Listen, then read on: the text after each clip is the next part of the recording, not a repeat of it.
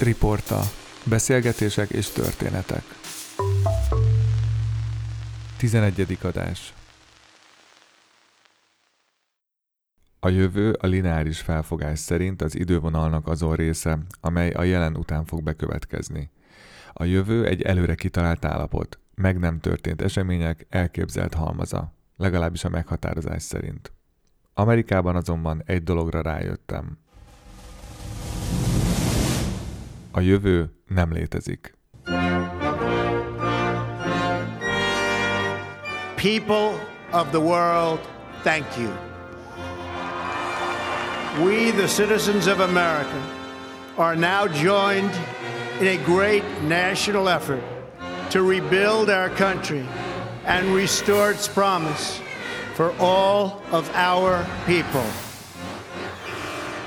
Together, we will return to the roots of America and the world, and the world for many, many years to come. Török Szabolcs vagyok a Riporta médiától. Ez a Joyland, egy év Amerikában angol tanárként.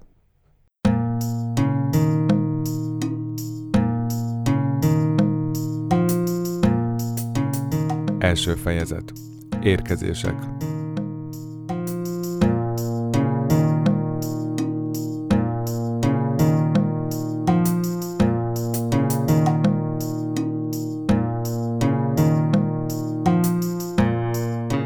2017. A világ számos pontján tombol a be- és kivándorlási láz. Menekültekkel és migránsokkal vannak tele a hírek, a világ szokás szerint két részre szakad. Az egyik írtaná, a másik befogadná őket. Trump januárban elnöki esküdt tesz. Az Egyesült Királyság parlamentje törvénybe iktatja a Brexitet, katalán függetlenségi törekvések zajlanak Spanyolországban, terrortámadások történnek szerte a világon, augusztus 1-én teljes napfogyatkozás figyelhető meg az USA-ban, hurikánok, földrengések és erdőtüzek pusztítanak az egész bolygón. És miközben mindezek történnek, az év kellős közepén nyáron valami hasonló intenzitású folyamat zajlik bennem is. Most még Magyarországon vagyok, de egy időre hamarosan kivándorlok, hogy bevándorlókat tanítsak Amerikában. Évekig tartó sikertelen külföldi álláskeresés után regisztráltam egy amerikai közvetítő cégnél, amely a világ minden tájáról, de főleg Dél-Amerikából vesz fel tanárokat, hogy azok Észak-Karolina, Dél-Karolina, Virginia vagy esetleg Florida valamelyik közoktatási intézményében dolgozhassanak. Messzire megyek majd egészen egy észak-karolinai kisvárosig, hogy ránézek önmagamra. Ez lesz életem legnagyobb kalandja. Ennek megfelelően eléggé félek is tőle. 2017. július 30. Súlytalanság. A reptéren vagyok. Velem van a feleségem, az anyám és az unokatestvérem. Amikor csekkolok be, kiderül, hogy a csomagom 5 kilóval nehezebb a kelleténél, pedig otthon lemértük. Mennyit kellene fizetni, kérdezem. 100 eurót, válaszolja a nő energikusan, de részvétlenül. Úristen, mondom. Akkor inkább kiveszek pár dolgot. Ekkor már anyámék nincsenek velem, a partvonalról nézik vergődésemet, de amikor félreállok, csatlakoznak a tehermentesítésben. A homlokomról ömlik a víz, valahogy feltépem a bőröndömet, majd riadtan ránézek a tárgyaimra. Hogy dobhatnék ki ezek közül bármit is? Olyan, mintha magamat kellene amputálnom, az ideiglenes búcsú hirtelen végtelennek tetszik. Radiohead és National CD-k. A Kognitív Terápia című könyv, drága alsónadrágok, e-book olvasó, képregények, futócipő, teniszütő, tablet, bluetooth hangszóró. Hirtelen nagyon fontossá válik, hogy mit viszek magammal, és hogy mit viszek el magamból. Farmer, vajon mennyi kell majd? Mit kell az iskolában viselni? Tényleg olyan olcsó a ruha Amerikában? De hát nem akarok az eléni ilyenekre költeni. Tépelődöm magamban. Végül a terápiás könyv, a CD-k nagy része és pár ruha marad Magyarországon. Becsekkolok, mind a négyen veszünk egy nagy levegőt, és idegesen felröhögünk. Ránézek a családomra. Sokáig nem fogom őket látni. Viszont akármennyire is feszült mindenki, a kaland úgy közelít felém, mint valami óriási hullám. És én ahelyett, hogy hagynám, hogy beterítsen, szörfözni fogok rajta. Legalábbis most így gondolom. És miért ne? Kimegyek Amerikába, és ez valami hihetetlen. Elindulunk a kapu felé, ahol hamarosan egy jó időre el fogok tűnni a családom elől. Milyen hülye kifejezés. Eltűnni valaki elől. Olyan, mint egy menekülés vagy egy kis ideiglenes halál. Megszűnsz fizikailag ott lenni. Furcsa lesz. Ölelések könnyek, utolsó szavak. Felveszem a csomagokat, mondok még valamit, ők is, de már nem emlékszem, hogy mit és elindulok. Elindulok Amerikába egyedül.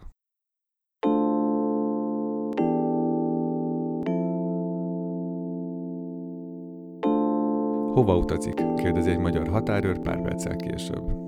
Először Moszkvába, onnan New Yorkba, onnan pedig Charlotteba, válaszolom egy közepes méretű sóhajtás kíséretében.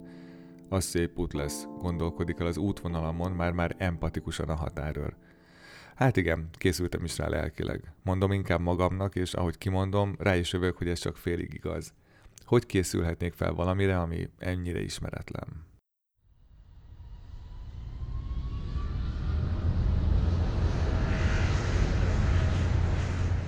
Budapest, Moszkva, New York, Charlotte. Moszkvában elbűvöl az emberek sokszínűsége, és kicsit bele is szédülök, mint aki először jár nagyvárosban. Egyenpólós kínai nyugdíjasokat, röhögcsélő német tinédzsereket és már-már karikatúra-szerűen gazdagnak látszó orosz milliómosokat nézegetek, miközben békés Szent Andrási kolbászos szendvicset eszem.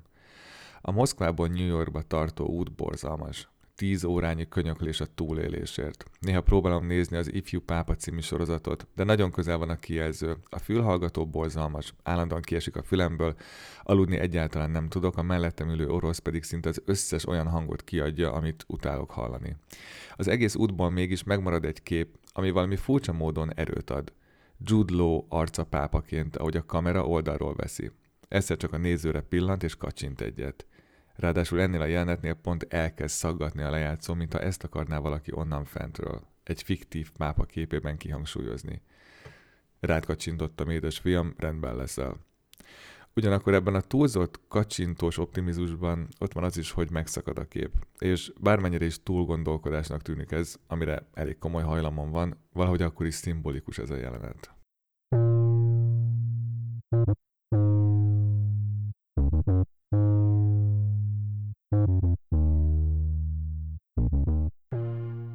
Tíz éves korom óta akartam eljutni Amerikába. Most vagyok 37. 27 évnyi álmodozás, képzelgés, tervezés után valamiért most jött össze. Amikor a legkevésbé akartam, amikor már megbékéltem a saját életemmel, amikor már elengedtem az álmaimat.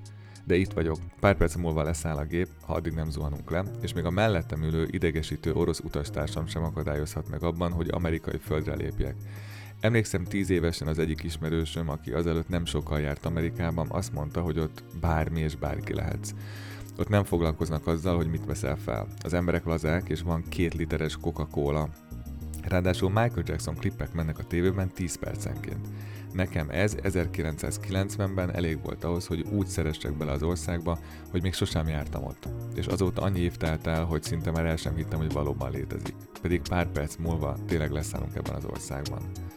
Azon belül is New Yorkban, ahova este érkezünk, csak a fényeit látjuk, és az fogalmazódik meg bennem, hogy ezt a várost a jó Isten is arra teremtette, hogy filmezzék, annyira jól állnak neki az esti fények, de lehet, hogy csak a filmek mosták át az agyamat. A landolás után valószerűtlenül hosszú ideig csak állunk, a gép is, az utasok is, mert ilyenkor az emberek valami miatt akár félig görnyedve is felállnak, pedig pontosan tudják, hogy még sokáig nem hagyhatják el a gépet. Aztán megindulunk, kinyílik a repülő ajtaja, és én amerikai földre lépek.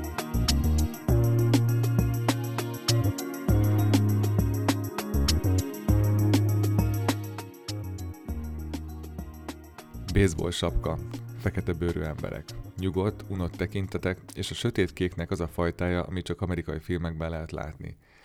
Kilépek az ajtón, hogy belépek egy országba, egy kontinensre, ahol még sohasem jártam. Megérkeztem Amerikába. A reptéren szinte csak feketékkel találkozom, mosoly nélkül is nagyon segítőkészek. Amikor megköszönök valamit, thank you, ahelyett, hogy azt mondanák, hogy szívesen, csak ennyit mondanak, mhm, ez nem volt benne az angol tankönyvekben, de imádom és később is ezt tapasztalom, nem csak feketéktől és nem csak New Yorkban. Ahogy kikerülök az egyik terminálból, oda megyek egy takarítónőhöz, és végre kezdhetek élőben úgy egy mondatot, hogy excuse me, ma'am. Kifejezéstelen arccal néz rám, kérdezem, hogy hol van az ötös terminál, mondja, hogy megmutatja, menjek vele a lifttel. Miközben a liftre várunk, a fotocellás ajtók sziszegése közepette beszűrődik kintről az üvöltözés zaja, és a taxiké, hiába múlt el évfél, intenzív kint az élet. Már épp készülök valami olyasmit mondani, hogy ez a város sosem alszik, mi? De aztán rájövök, hogy nem egy filmben vagyok, és hogy a ráncok az arcán, mint mozaikok, valószínűleg ilyen mások által előadott közhelyekből tevődnek össze, úgyhogy megkímélem. A liftben újabb fekete ember jelenik meg, nálam kb. egy fejjel magasabb, én vagyok 183 centi. Meghatározhatatlan stílusú nadrágot hord valahol a melegítő és a diplomaosztó stílus között, fejen Chicago Bulls baseball sapka, lábfején bebújos félcsizmaszerű bakanyszerű cipőszerűség elég sokáig megyünk, egyszer csak valami metrószerű kisvasúton vagyunk, én pedig rájövök, hogy azért ki van ez találva, mert az ajtó fölötti matricára nézek, és még én is megértem, hogy hol kell leszállnom az ötös terminálhoz. Mivel van úgy 8 órám az átszállásig, teljesen logikátlanul és koncepciótlanul írok le egyre lassuló köröket a légitársaság ötös termináljának különböző részein. Aludni itt már nem tudok. Túl sok az érdekes ember, túl kényelmetlenek a székek.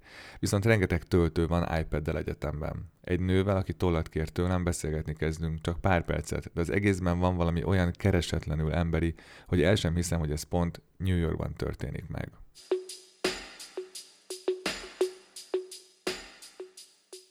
...2017. július 31. Orientáció.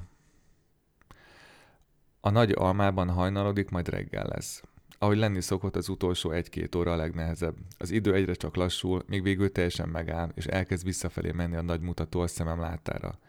Valahogy aztán eljön a reggel 8 óra, felszállunk egy kis gépre, süt a nap New Yorkban, nem vagyunk sokan, nem töltjük meg a gépet, az ülések kényelmesek, és érzem, hogy most elindulunk délre, ahova igazán el akartam jutni. Valahogy mindenki mosolyog, főleg a világító hajú szőke stewardess, akinek majdnem annyi foga van, mint töltőállomás a New Yorki reptéren. Az egész nő egyetlen fokozhatatlan mosolya áll össze, és amikor azt hiszem, hogy az egész nem lehet amerikai, a pilóta kipenderül a legelső sorba, mint egy showman, és a jellegzetes déli kiejtéssel azt mondja a mikrofonba, hogy Jó reggelt, emberek, készen állnak az utazásra? Amúgy ez a gép egy Charlotte-ba? Remélem igen, mert magam is oda tartok. Ráadásul én vagyok a kapitány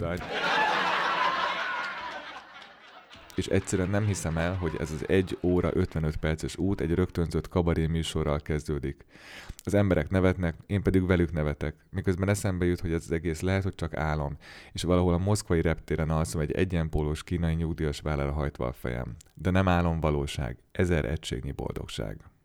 Három napig egy észak-karolinai városban, Greensboro-ban leszünk, hogy megismertessenek minket a legfontosabb tudnivalókkal új amerikai életünket illetően. A program szerint bankszámlaügyintézés, némi papírmunka és autóvásárlás is lesz, szóval nem teljesen mellékes dolgok. Ebédnél ér az első kulturális sok, bár ezt a kifejezést igazából nem szeretem. A legtöbb furcsaság rám kifejezetten pozitívan hat, vagy ha nem is úgy, akkor sem használnám a sok kifejezést. Minden esetre az első amerikai ebédem rántott csirkemel buffalo szószal nem is rossz. Igaz, a lisztet túltolták, csak úgy, mint a jeget, amit soha nem szűnő lelkesedéssel tesznek a poharakba, ha akarom, ha nem. Ez egy stabilan mínusz három fokon tartott légkondival párosul, akárhová megyek, le akarják fagyasztani az agyam, nem baj, cserébe mindenki szipog. Az étteremben a padló és néha az asztalok is ragadnak, ezt az elkövetkezendő napokban máshol is tapasztalom. Ebéd után bemegyek egy irodába, ott lehet becsekkolni az orientációra. Itt találkozom először olyan húsvér emberekkel, akikkel hónapokig leveleztem, és legjobb esetben is maximum Skype-on láttam őket. Mondják, hogy nagyon jó, hogy itt vagyok, de csak négytől lehet itt bármit csinálni. Ekkor van délután kettő. Mondom, oké, okay, kicsit ledőlök, négy után itt vagyok, addig nem menjetek sehova. Beállítom az órámat és a mobilomat is négyre, és lefekszem két órára aludni. Tíz és fél óra múlva kelek, és akkor már nem vagyok egyedül a szobában. Hello, talán rossz szobában vagyok? Bejöhetek? Ez meg mi? Ez eddig nem volt benne az álmomban. Nem tudom ki volt, de ez a furcsa férfi hang biztos nem. Nem is férfi, inkább fiú. Olyan, mint egyenesen Bruno látogatott volna meg. Van valami osztrákos a hangjában, ami igen vékony. Felkeltettelek? Nem, fent voltam. Mondom szinte gépiesen, amúgy nem tudom miért, mert ha nem kelt fel, még két nappal később is aludtam volna. Nem baj, ha felkapcsolom a lámpát? Miért bánnám? Ébredés után rögtön reflektorba szeretek nézni, de ezt csak gondolom. Kaphatnék két percet, matyogom, és végre becsukja az ajtót. Így kezdődött az ismerettségem Márkkal, az egész orientáció leges, legaranyosabb és legjobb fejemberével. Miután egy nagyon kis kanállal összeszedem a szétszóródott részeimet alvás után, megállapítom, hogy ennyit és ilyen jót valószínűleg életemben nem aludtam. Az eredeti terv az volt, hogy Márkkal kicsit beszélgetek, aztán visszaalszom. Viszont annyira érdekesnek bizonyult, hogy a végére sajnáltam, hogy le kellett feküdnöm. Körülbelül 45 kiló, van egy bazinagy skorpió tetoválás a jobb alkarján, imádja a divattervezőket, katolikus, kifejezetten támogatja országának az elnökét, aki előszeretettel végeztet ki drogdílereket, meg úgy általában embereket, naponta háromszor eszik rizst, és aranyszíve van. Márk, te vagy a legérdekesebb egyszeri adag barátom, akivel valaha találkoztam, vagy hogy is mondják a harcosok klubjában. Amikor arról beszél, hogy milyen jó elnökük van, mert embereket öl, akkor kitör belőlem a röhögés, annyira természetesen mondja, mint a kávékról beszélgetnénk. Ő pedig kérdőn néz rám. Mondom neki, hogy ez a két mondat egymás után elég kemény volt. Ő is nevet, bár nem annyira, mint én. Az egész ember nagyon szórakoztató, jószívű, és rengeteg mindenről lehet vele beszélgetni. Ráadásul az egyik nap, amikor tudta, hogy később megyek le reggelizni, megkérte a pincért, hogy szedjen a tányéromra reggelit, hogyha túl későn érek le, legyen mit ennem. Én voltam a last minute person, Mark pedig, aki mindig három órával korábban már készen volt. A másik, hogy az indulás napján, amikor meglátta, hogy mit műveltem vasalás címén, megkérdezte, hogy kivasalhatja az ingemet, miután jól leszúrt, hogy hogy nézek ki. Mindezt egy-két nap ismerettség után.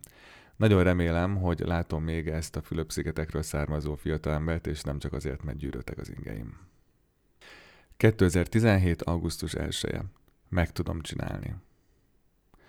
Az orientáció pontosan olyan, ahogy az ember egy amerikai előadást elképzel. Rengeteg olyan apró klisé van jelen, mind fizikailag, mind viselkedésben, amiről azt hittem, hogy csak filmes túlzások. A 033-as fémdobozos üdítőtől kezdve, a túl bő férfi nadrágon át, a Yes ma'am, Yes sir ön keresztül, a totálisan hatásvadász előadásig. Egy nagy konferenciateremben vagyunk, mindenki elegáns, de meglehetősen divatja ruhában van.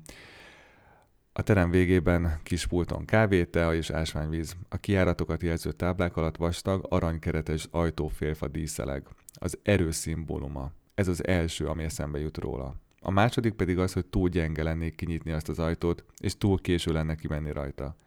Ugyanakkor azt is megtudom, hogy egyike vagyok azon 400 tanárnak, akiket 10 ezer ember közül választottak ki. Brian, az egyik előadó azzal kezdi, hogy miért iránytű a közvetítő cégnek, amely kihozott minket ide, a szimbóluma. Azért, mert az mindig északra tart, és ők nem azt mondják meg, hogy mi a jó irány, hanem azt, hogy észak merre van.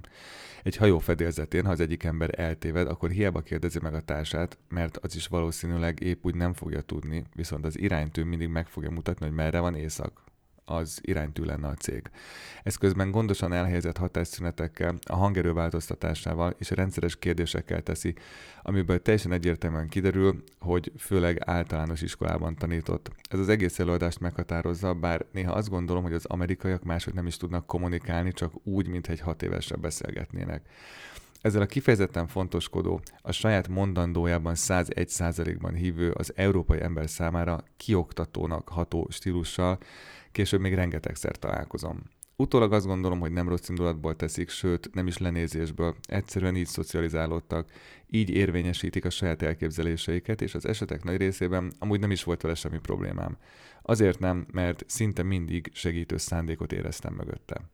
Ezt persze ki kell egészítenem azzal a jelenettel, amikor az előadó ránéz Deborára, az egyik vezetőre, és annak kapcsán, hogy valaki nem megfelelő viselkedés miatt elvesztette az állását, azt kérdezi, hogy Debora, találkoztál te már itt ilyen, hogy ilyenért kirúgtak embereket?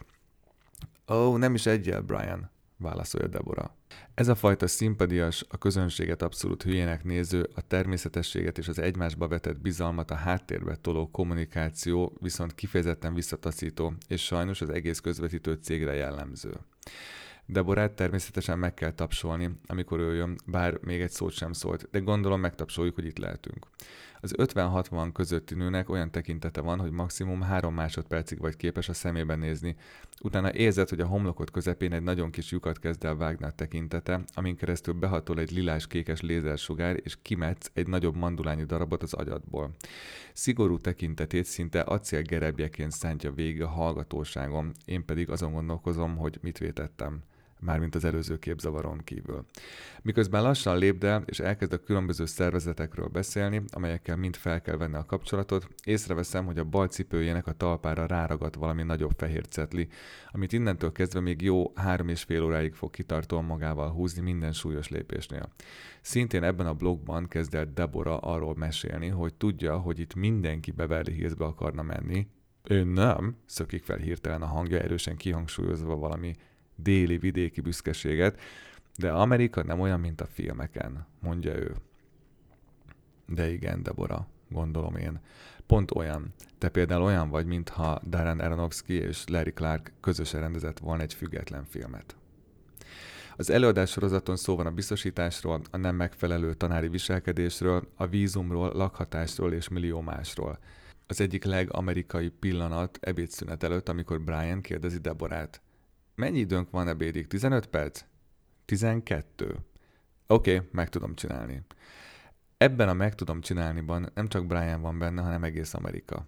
Pár szóba 100% lendületet és magabiztosságot, és 0% kételyt vagy bizonytalanságot tett bele. És elhiszem neki, hogy 12 perc alatt befejezi, mert abban a pillanatban, ahogy ezt mondja, azt is elhiszem neki, ha azt mondaná, hogy kicsit felnyújtózik és kicseréli a napot a holdal, mert az jobban megfelel a cég szabályzatának. Magyarországról vérfagyasztó belegondolni abba, hogy Amerikában majd hogyan lesz autód vagy lakásod. Nem azért, mert ne vettem volna autót életemben, vagy mert nem béreltem, vagy vettem volna még lakást, hanem azért, mert mindezt nem Amerikában tettem. Ráadásul kifejezetten kevés információ volt arról, hogy ezek majd hogyan teljesülhetnek. Amikor ennyire bizonytalan a helyzeted, amiről közvetlenül nem te tehetsz, akkor minden támpont vagy kapaszkodó fontos. Ezért örültem, amikor a közvetítő cég felajánlotta, hogy elvisz minket autót venni, és mindenben segít. És persze ez sem igazán úgy alakult, ahogy terveztem. Mire odaértünk, már számos másik tanárcsoport volt előttünk, így a véges számú autóflotta is megcsappant. Ennek megfelelően maradtak a nagyon olcsó, de régi, vagy az újabb, de drágább autók. Egyetlen autót teszteltem, egy több mint 10 éves 3000 dolláros amerikai kocsit, de végül nem mertem megvenni.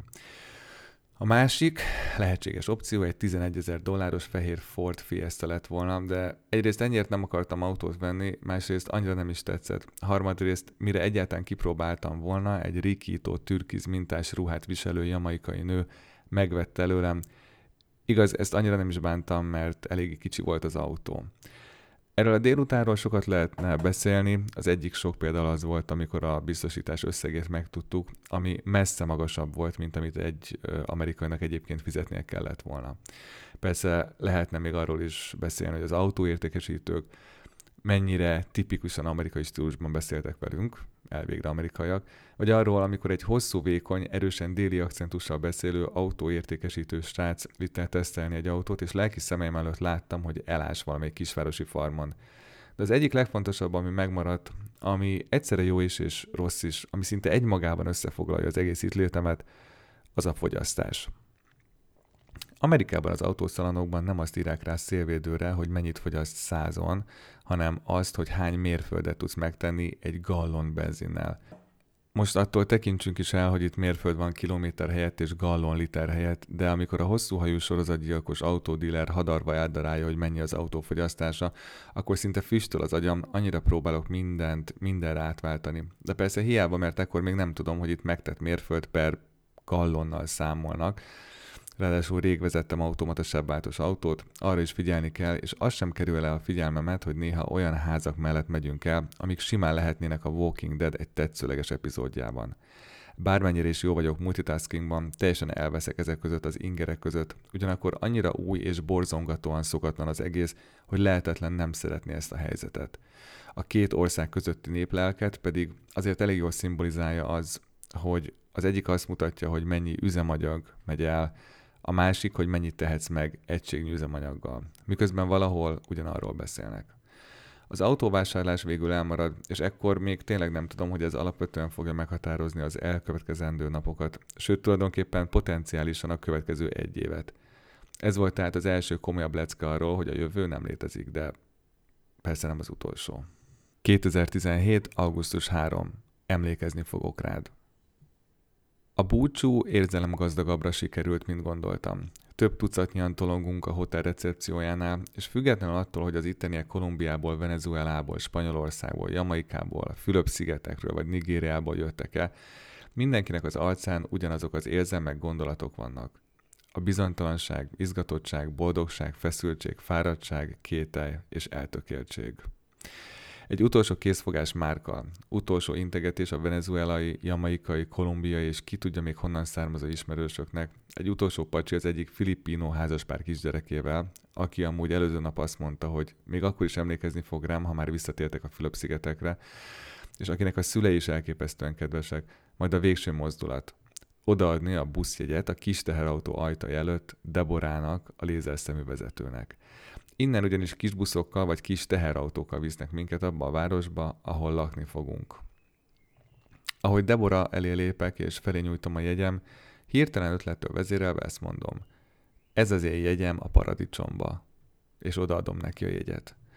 Elneveti magát, talán az egész orientáció alatt először szívből és spontán. Egy pillanatra rám néz, mintha akkor látna meg igazán, és mond valamit, ami egy ideig még visszhangzani fog a fejemben.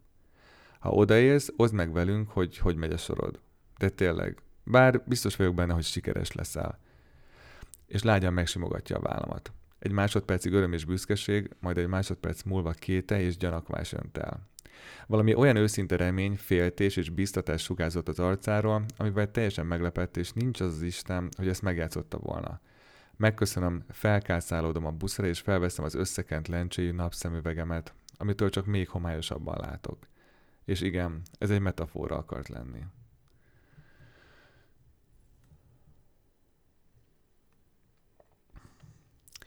A lézer szemű ott és akkor meglátod bennem valamit, amiről csak találgatni tudok. A bizonytalanságot, a potenciált, azt, hogy mennyire kétesélyes, hogy hogyan fogok boldogulni. Meglátta azt, hogy valamiben más vagyok, mint a többiek. Hiszen szinte én voltam itt az egyetlen európai. A humoromat, a nyitottságomat, vagy csak annak szólt ez, hogy magyar vagyok. Mert még nem szerveztek magyaroknak utat, és ők sem tudják, hogy mit várjanak. Hogy fehér vagyok? Két órányi unalmas autópályázás után aztán megérkezünk Goldsboróba, ahol lakni fogok. A Days Innél szállunk ki, ami egy eléggé lepattan motel. Csak egy kövérkés kolumbiai lány, Nelly, és én szállunk itt ki, pont azután, hogy a kis buszban megszólal a Despacito, és az összes dél-amerikai egyszerre kezdi el üvöltve énekelni a refrént, úgyhogy nem bánom, hogy végre vége ennek a résznek. Juan, a venezuelai, akivel az orientáció alatt ismerkedtem meg, a buszban marad, pedig ő is Goldsboróban fog lakni, de most még tovább megy egy másik városba. Amúgy ő az egyetlen, aki ebben a történetben saját névvel szerepel, legalábbis az Amerikában megismert emberek közül. Amikor elköszönünk tőle, akkor még csak annyit látok belőle, hogy van benne valami emberi, vicces és nem normális. A szoba, amit kapok, meglepően normális, viszont leszámítva a szőnyegen pár furcsa fehér foltot, amire kitartóan azt mondogatom magamnak, hogy az valami gyertyaviasza lehet, amit valami furcsa szex szeánsz alatt produkáltak. Higgyel mindenki, ez még a jobbik forgatókönyv. Van medence is, de olyan lehangoló, hogy inkább passzolom. Nem hiszem, hogy különösebben furcsa lenne, de csak úgy, mint mások, én is minden létező információt próbáltam megszerezni a kisvárosról, ahol lakni fogok. Persze ez Budapestről hol nehezebb, hol könnyebb, de gyakran gondolok arra, hogy akár csak néhány éve is, amikor a technológia még nem tartott itt, mennyivel nehezebb volt megismerni egy kisvárost. Most gyakorlatilag centire pontosan meghatározom 7000 km távolságból, hogy hol fogok először sztéket enni, hol fogok teniszezni vagy autót kölcsönözni, és persze ezeket mind látom is a Google Maps-en. Van viszont rengeteg dolog, amire nem lehet előre felkészülni, de ezekről majd később. Most egy kicsit ismerkedjünk meg Goldsboróval. Észak-Karolina egy állam az USA keleti partvidékén. Az államon belül van egy megye, a neve Wayne. Ennek a megyének, mondjuk így, fővárosa Goldsboro a maga körülbelül 35 ezer lakójával, aminek durván a fele fekete. További érdekes adat, hogy a bűnözés valamivel az átlag fölött van, illetve hogy egyszer egy baleset következtében majdnem lebombázták atombombával a várost. A bűnözésre visszatérve persze az emberben rögtön az iskolai lövöldözések merülnek fel, és az, hogy itt biztos minden nap ajándék, amit élve tölthetsz. De az igazság az, hogy még egy bolti lopást sem láttam az egy év alatt a városban. A helyről később még úgy is beszélek. A duci kolumbiai lány szól, hogy megjött a kolumbiai ismerőse. Lemegyek a recepcióhoz, bemutatkozom a régóta itt élő nőnek, Stacynek, akit később magamban pörgőgépnek nevezek el, és ezzel kezdetét veszi valami furcsa két nap, ami egyértelműen a mélypontja lesz az eddigi itt létemnek.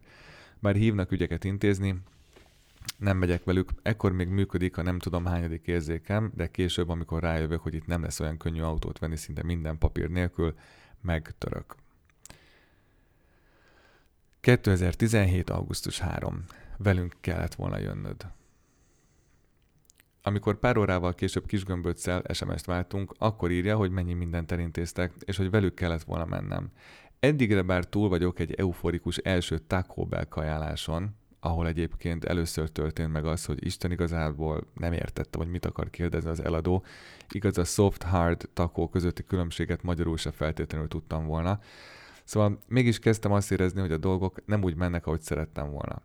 Csütörtök van, nincs autóm, nem tudom, hogy hogy fogok eljutni az ingatlan irodába, hogy hol fogok aludni, miután másnap ki kell csekkolni a Daisy-ből. Az agyam pedig kezd megtelni az információkkal, és kezdem elveszíteni a fonalat. És egy ilyen helyzetben, ha jön egy határozott segítőkész hang az egyre növekvő sötétben, akkor hajlamosak vagyunk a hang irányába indulni, függetlenül attól, hogy ez jó döntése vagy nem.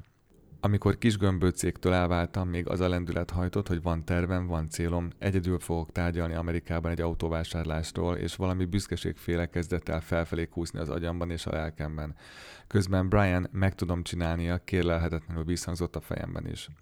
Ahogy a nap délutáni sugarai elkezdtek megnyúlni a még mindig súlyos hőségben, ez a lendület előbb galopra, majd kocogásra, végül egy viszonylag gyors sétára váltott. Megjelent a bizonytalanság, és elfoglalta jól megérdemelt helyét.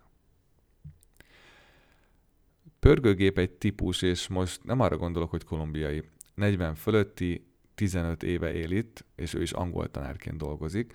Segítőkész, jó humorú, spontán és nagyon-nagyon határozott. Túlságosan is. És ez a fajta határozottság az, aminek nem tudsz ellentmondani, mert ha nem jössz ide egy nagyon határozott ABC, stb. tervel, akkor azt fogod csinálni, amit ő javasol. És amikor ezeket a sorokat írom, még mindig nem tudom eldönteni, hogy áldás volt-e ő, vagy átok.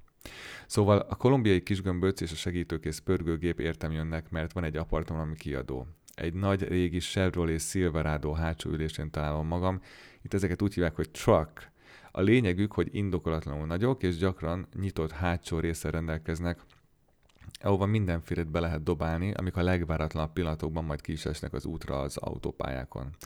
A kocsinak ott, ahol én ülök, nem lehet leúzni az ablakát, az ülés tele van szeméttel. Az út végére össze is préselődik egy piros M&M's a seggem alatt. Amikor megállunk, nem tudok kiszállni, az ajtó be van ragadva, körülbelül 3000 fok van, levegő után kapkodok, közben kisgömböc és pörgőgép kiszállnak, és heves gesztusokkal üdvözölnek egy nagyon alacsony, összeaszott fejű nénit, meg egy nagyon nagy darab fehér férfit, egy pitbull lelkesen ugrál körülöttük, én pedig folyamatosan dörömbölök az ablakon, miközben egyre fogy a levegő, ők pedig távolodnak a kocsitól. Miközben élettelen kezem csúszik le a mocskos ablaküvegem, utolsó erőmmel látom, hogy pörgőgép megfordul és meglát, és annyira elkezd röhögni, hogy alig tudja kinyitni az ajtót, ami amúgy sem könnyű, mert állandóan be van ragadva. Amikor végre kiszabadulok és levegőt kapok, kínomban én is elkezdek röhögni, mert egyszerűen nem tudok mást. Röhög, röhögök, röhögünk, a kutya megúgat tovább.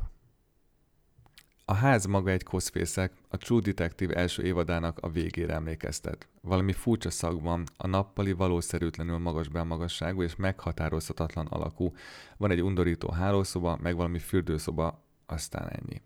Viszont 425 dollár egy hónapra mindenfajta kötöttség nélkül. Ha 20 éves lennék és egyedül élnék itt, simán lehet, hogy kivenném. Egy idő után azonban az ember elkezd bizonyos igényeket támasztani a lakóhelyével kapcsolatban, például, hogy ne kapjon hány ingert minden vacsoránál. Pörgőgép szinte követhetetlen sebességgel darálja a kérdéseket. Mennyi, mikortól, mennyi a rezsi, mi van benne, saját névre kell venni, stb. stb. Ezt már mondjuk szeretem. Ne hezitáljunk, épp a jövőnket építjük. Ettől kezdve amúgy ez lesz a forgatókönyv. Stacy berúgja valahol az ajtót, és elkezd intézkedni helyettünk, és ez az egyik legrosszabb, amit csinálhat. Ebben az egészben pont az volt a kaland, hogy kijövök egyedül és boldogulok. Elintézem úgy, ott és akkor, ahogy szeretném, ez pedig Stacy elvette tőlem, legalábbis ideiglenesen, ez pedig megkeserítette az elkövetkezendő 24 órát. Aznap már nem megyünk sehova, nincs is rá idő, legalábbis pörgőgép szerint. 5 körül zárnak az ingatlanosok, amúgy inkább 5.30, de mindegy, valószínűleg a megtekintés már tényleg nem félt volna bele. Bemegyünk egy Walmartba, és ebben az a legrosszabb, hogy ezt is egyedül szerettem volna felfedezni. Álmomban nem gondoltam volna, hogy két kolumbiai nővel fogok először belépni egy Walmart ajtaján. Lehet, hogy ebből nem egyértelmű, így inkább kicsit elmagyarázom. Kiskorom óta izgatott, hogy egy más országban hogy néz ki a jelzőlámpa, milyen márkájú a narancslé és milyen színű a rendőrök egyenruhája. Ezek az apró különbségek engem teljesen magukkal ragadnak, és ha valaki férfi létére annyira szeret vásárolni, mint én, mondjuk nem zöldségekre gondolok, akkor megértheti, hogy egy Walmart mitől izgalmas. Nagyon nagy és nagyon olcsó dolgok is vannak itt. Öröm az ürömben, hogy nem egy nagy, hanem egy kicsi Walmartba lépünk be. Persze, akkor még nem tudtam, hogy amikor életemben először egy nagy Walmartba lépek be, akkor meg három perui lesz velem. Egyébként, ha pszichológiai szintre emeljük a vásárlási szeretetemet, akkor teljesen egyértelmű, hogy miért is szeretek vásárolni. Főleg egyedül. A döntések miatt. Valószínűleg valamilyen anyag szabadul fel bennem ilyenkor, de van valami izgalma annak, hogy mondjuk milyen színű párnahúzatot vagy WC papírt, illetve bögrét veszek. Döntések. Addiktívak. Aznap este, amikor még inkább afelé tendáltam, hogy pörgőgép egy áldás, Elmentünk hozzájuk vacsorázni. Mint később fokozatosan kiderült a számomra, nem kellett hozzá sok idő, az itteni dél-amerikai közösség nagyon barátságos, nagyon összetartó, és már most kíváncsi vagyok, hogy hogyan fogják azt megérteni, hogy nem akarom minden szabad időmet velük tölteni. Stacy férje dél-afrikai, és már az autóban egy nagyon széles mosolyjal üdvözöl bennünket. Azzal kezdi, hogy az elmúlt fél órában Romániáról gyűjtött információkat, mire pörgőgép ráripakodik, hogy magyar vagyok ugyanezt eljátsza a nevemmel, mint Stacy. Nem, ne a rövidebb nevet mond, a teljes keresztnevedet akarom kiejteni. És rövid bájolgás után kimegyünk a hátsó teraszra barbecuezni. Még jó, hogy a barbecuezásra nem volt tervem, mert ezek még azt is elragadták volna. Az egész amúgy elég nyugis, kis házak vannak errefelé, sok a zöld és csend van. A házuk is egész kellemes, a férj, Erik ráérősen pakolgatja a húsokat a rácsra. Sokat mosolyog, jókedvű. Bemegyünk, kajálunk, eddigre viszont már nagyon fáradt vagyok, mennék, de nem. Itt vagyok bezárva egy dél-amerikai, dél-afrikai vegyes házasságba. Két gyerekkel, egy kolumbiai kis gömböccel, meg még egy nővel, akinek a nevét sem tudom, most találkoztam vele, nem tudom, mit keres itt, valamit mesél a vállásról, meg a gyerekfelügyeletről, de se kedvem, se erőm nincs figyelni, csak gépiesen bólogatok. De még mindig nincs vége. Pörgőgépnek finoman jelzem, hogy húznék. Mondja, hogy persze, persze, úgyhogy ennek megfelelően felhívja a Kolumbiában élő hugát, élő Skype őrület következik, a gyerekek elkezdenek rohangálni fel alá, mindenkinek köszönni kell, és mindenki spanyolul üvölt, miközben én már félálomban voltam. Stacy felajánlja, hogy aludjak ott, ezzel már bepróbálkozott a mai napon, de mondtam, hogy köszönöm nem, ugyanis közben kiderült, hogy a koordinátor Vendi már szerzett nekem ideiglenes szállást, úgyhogy visszautasítom. Nagy nehezen elindulunk, hogy egy újabb dél-amerikaival ismerkedjek meg, ezúttal Peruba látogatunk virtuálisan Raúlhoz és kis családjához. 2017. augusztus 4. Mucho gusto. Raúl a világ legjobb embere. Nagy barna szemei vannak, amelyekben végtelen nyugalom tükröződik.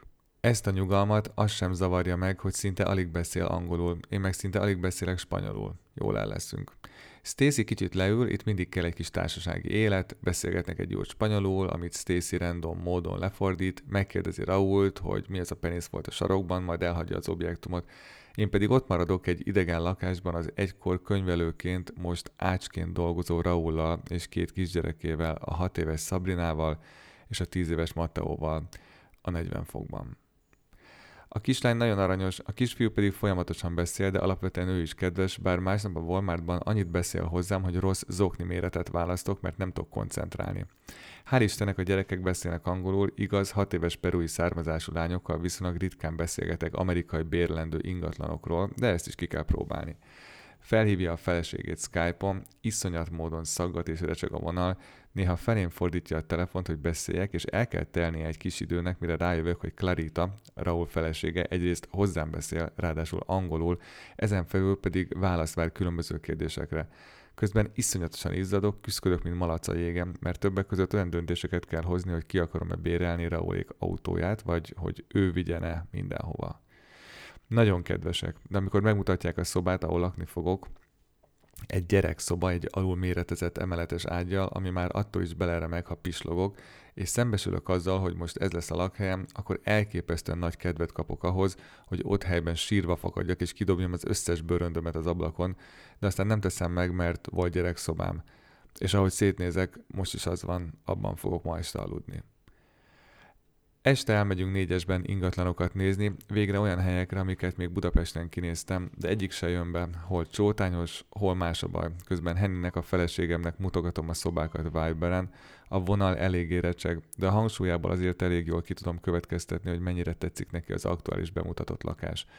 Ami viszont bejönne, az csak augusztus 23-ától lesz szabad, ma van harmadika, nincs az az Isten, hogy én 20 napig gyerekágyon aludjak. Este elmegyünk pizzázni, egy újabb első következik, mégpedig a Little Caesars pizzeria. A helyben nincs semmi különös három dolgot leszámítva.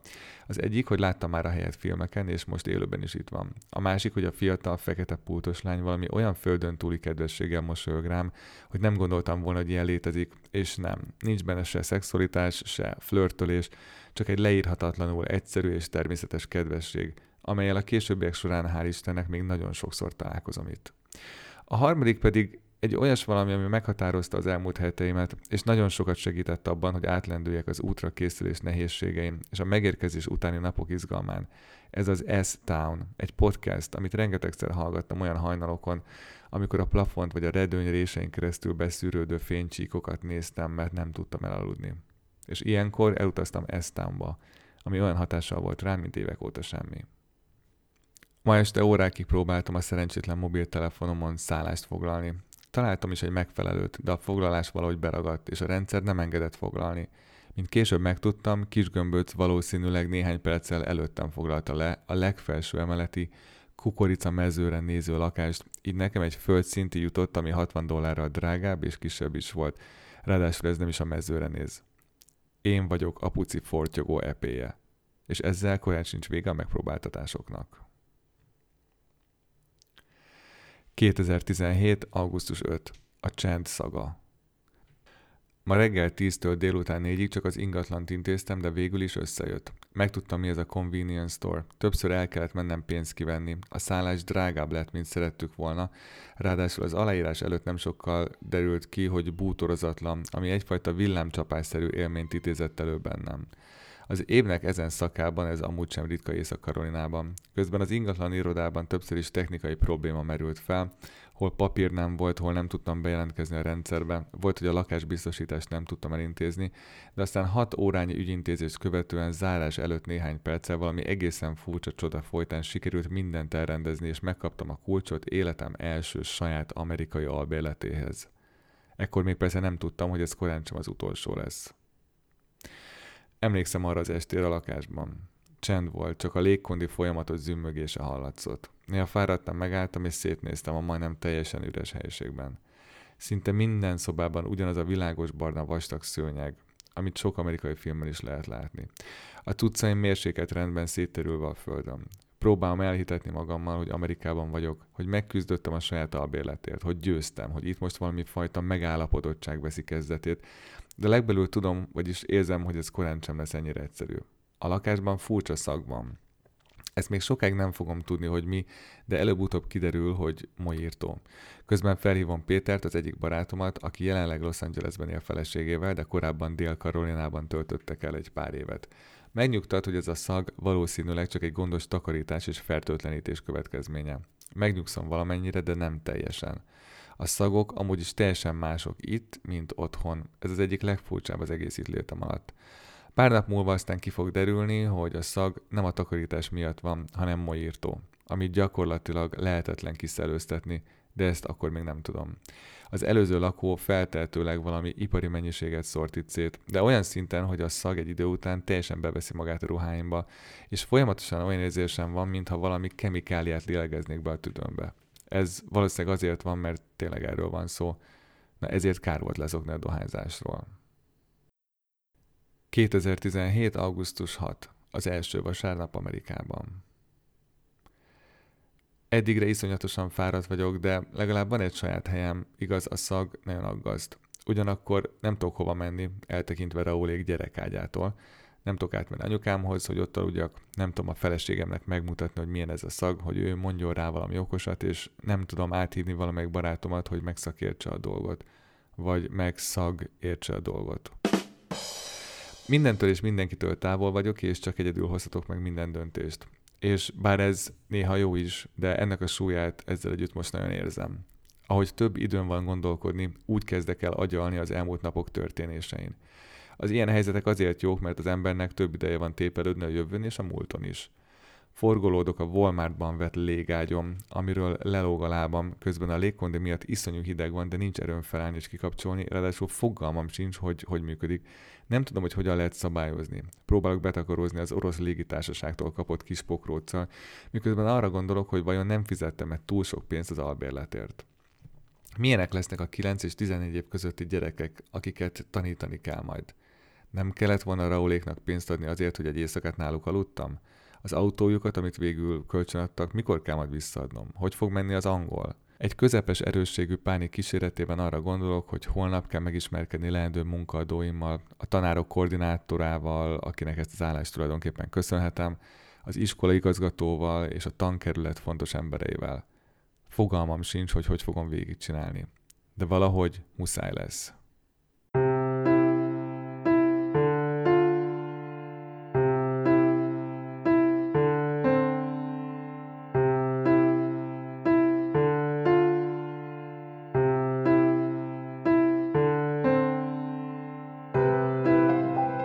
Ez volt a Report a 11. adás és a Joyland első fejezete. Ha tetszett, kövess Facebookon, Youtube-on, valamelyik podcast oldalon, vagy a reporta.hu-n. És még valami. A jövő nem létezik, csak a jelen.